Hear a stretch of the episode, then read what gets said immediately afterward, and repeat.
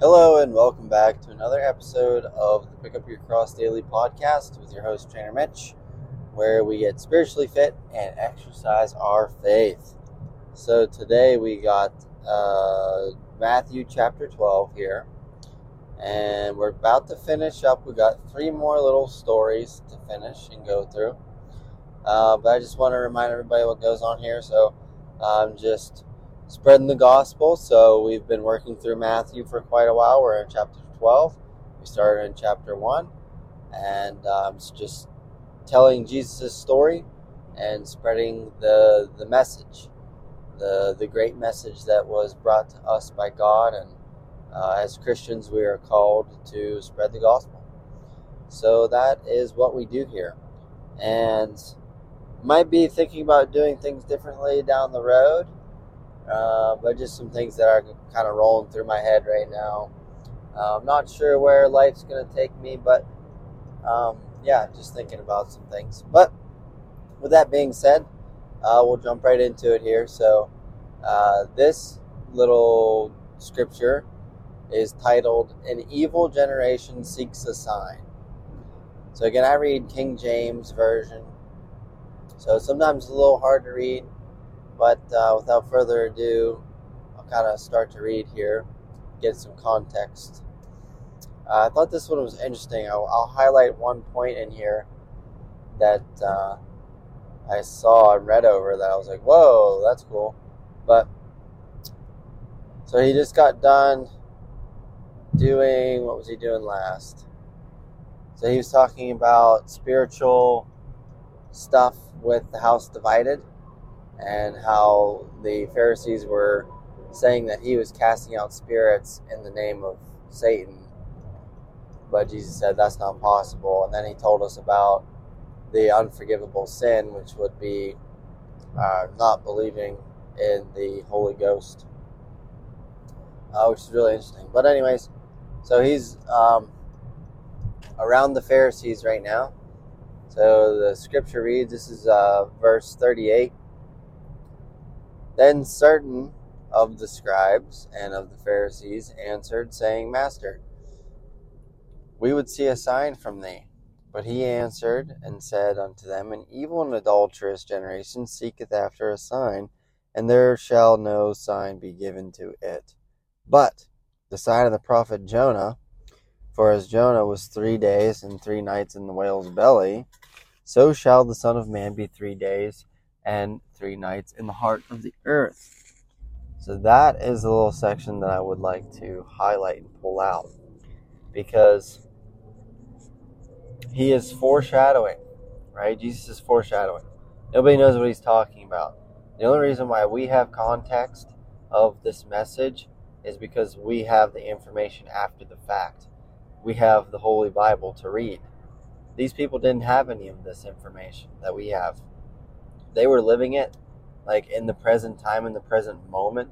So from moment to moment, they were trying to figure out what was going on, what was going to happen next.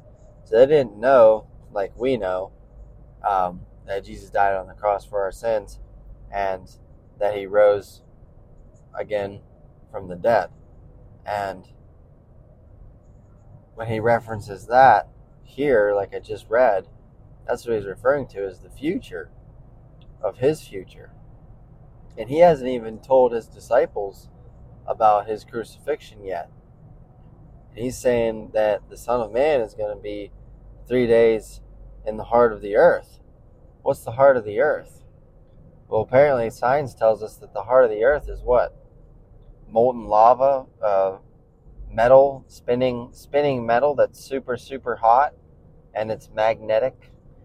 Um, allegedly. That's what they say. I mean, even though we've never dug down that far to even ever tell or know, um, but I don't, I don't believe that if you can't tell, um, because biblically speaking, this is referring to Sheol or the underworld, and or Hades.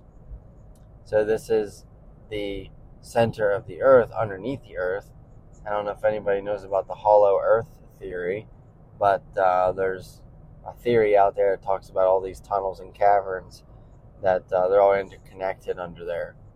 Um, but anywho, Jesus is going there for three days.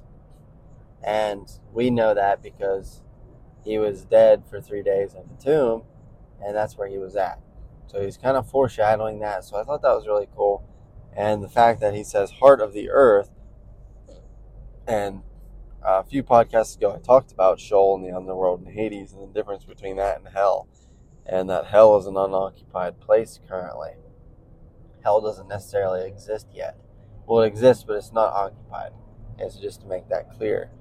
And um, so I believe in like a type of purgatory place where everybody goes and there's different classifications um, potentially. So, uh, very interesting. Uh, then the men of Nineveh shall rise in judgment and with this generation and shall condemn it because they repented of the preaching of Jonah and behold a greater than Jonah is here the queen of the south shall rise up in the judgment with this generation and shall condemn it for she came from the uttermost parts of the earth to hear the wisdom of Solomon, and behold, a greater than Solomon is here. So King Solomon was pretty significant. He built the temple, uh, like the tabernacle made of gold, and it was a very holy place. Uh, he was a very significant king, and I'm not sure who the queen is that they're referencing here. I have to look into that a little bit deeper. Um, but we'll move on to the next story here, which is the return of the unclean spirit. So, this is a warning from Jesus, pretty much. And I have my own little interpretation here that I think that he's alluding to. It's a short one. So, this is verse 43, chapter 12, verse 43.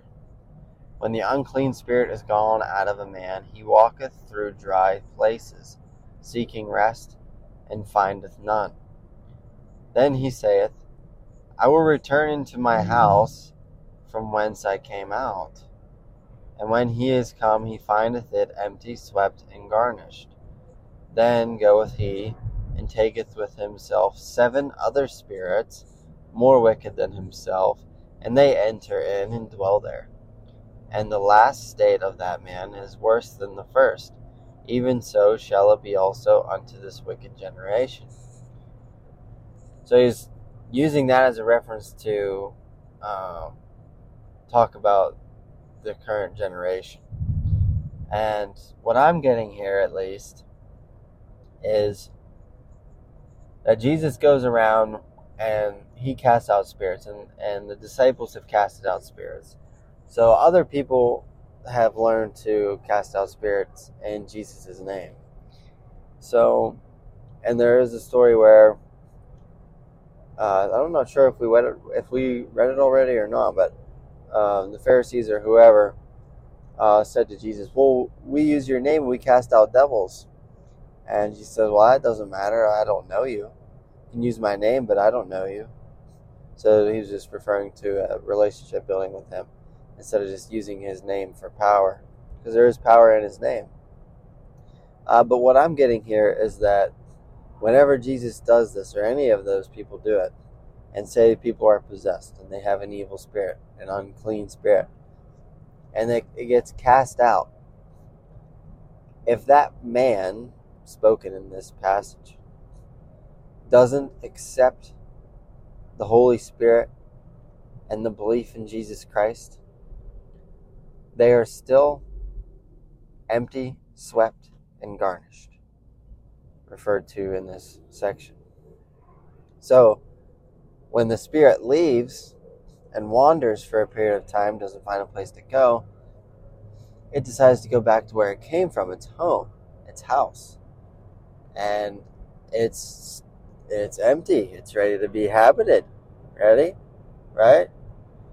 Uh, because that person didn't accept the Lord, didn't accept Jesus, didn't accept the love of God, didn't pursue God. Uh, so that's kind of what I'm getting from that, and I'm not sure if that's correct or not, but um, that's what I think, anyways. And the the wicked generation here. So basically, Jesus is saying that it's just going to get worse. You'll get better, and then you'll get worse. You'll get better, and then you'll get worse, much worse. You'll get worse more than you were last time. And I think that kind of speaks to where we're at in today's world.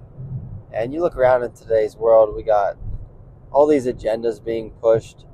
We have the socialist agenda, we have the communism agenda, uh, the the whole American debacle, politics, the control of the world, the new world order, you know, all of these things that happened in the past three years.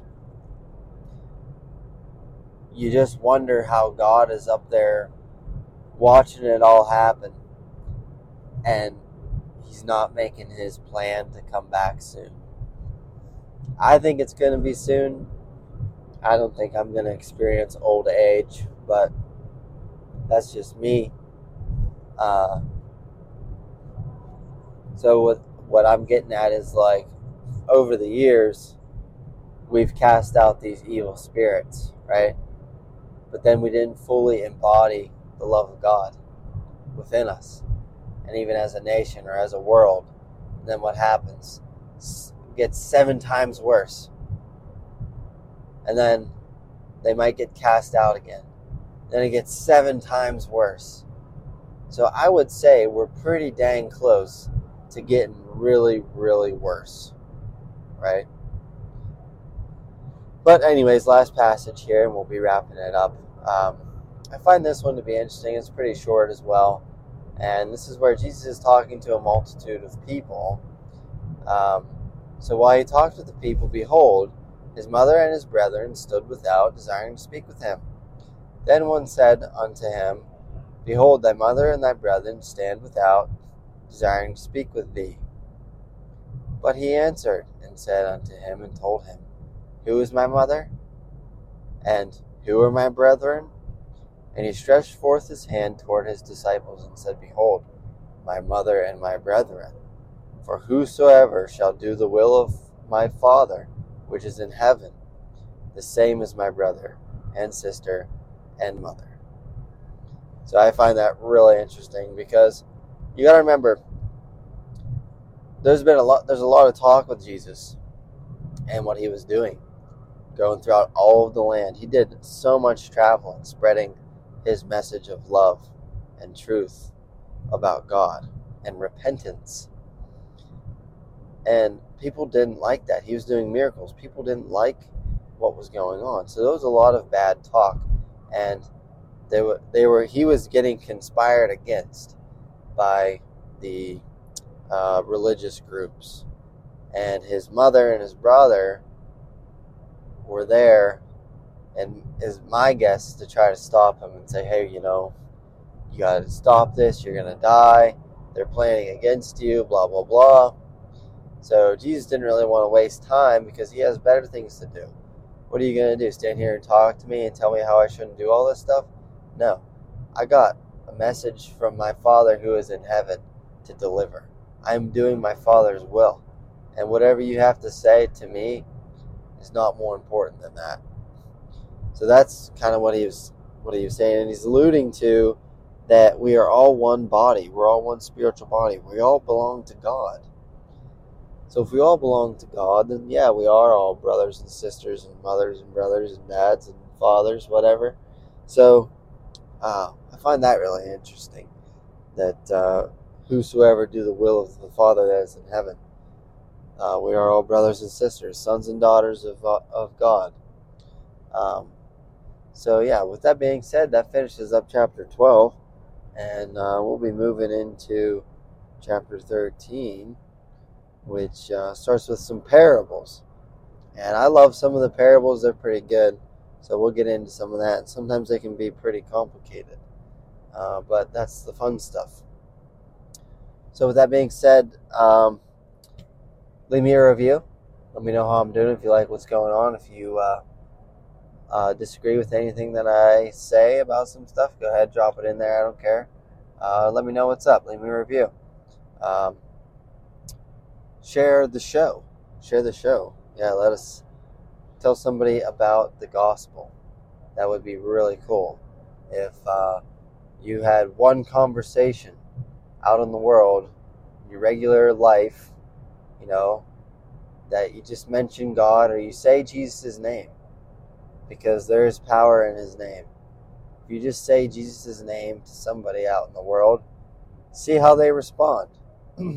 see what look they give you. It'll be an it'll be an interesting experiment. Um, but yeah. So thanks for listening, and I will see you next time.